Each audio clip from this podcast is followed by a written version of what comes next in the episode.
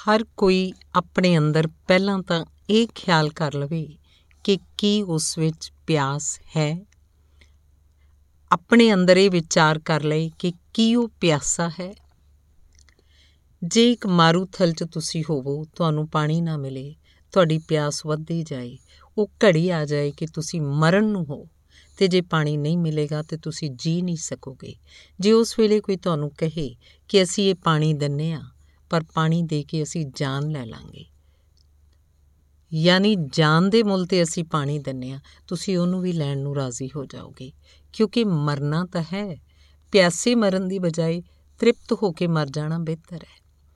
ਉਨੀ ਜਗਿਆਸਾ ਉਨੀ ਚਾਹਤ ਜਦ ਤੁਹਾਡੇ ਅੰਦਰ ਪੈਦਾ ਹੁੰਦੀ ਹੈ, ਉਸ ਜਗਿਆਸਾ ਤੇ ਚਾਹਤ ਦੇ ਦਬਾਅ 'ਚ ਤੁਹਾਡੇ ਅੰਦਰ ਦਾ ਬੀਜ ਟੁੱਟਦਾ ਹੈ, ਉਸ 'ਚੋਂ ਅੰਕੁਰ ਨਿਕਲਦਾ ਹੈ। ਬੀਜ ਐਵੇਂ ਨਹੀਂ ਟੁੱਟ ਜਾਂਦੇ। ਉਹਨਾਂ ਨੂੰ ਦਬਾਅ ਚਾਹੀਦਾ ਹੈ।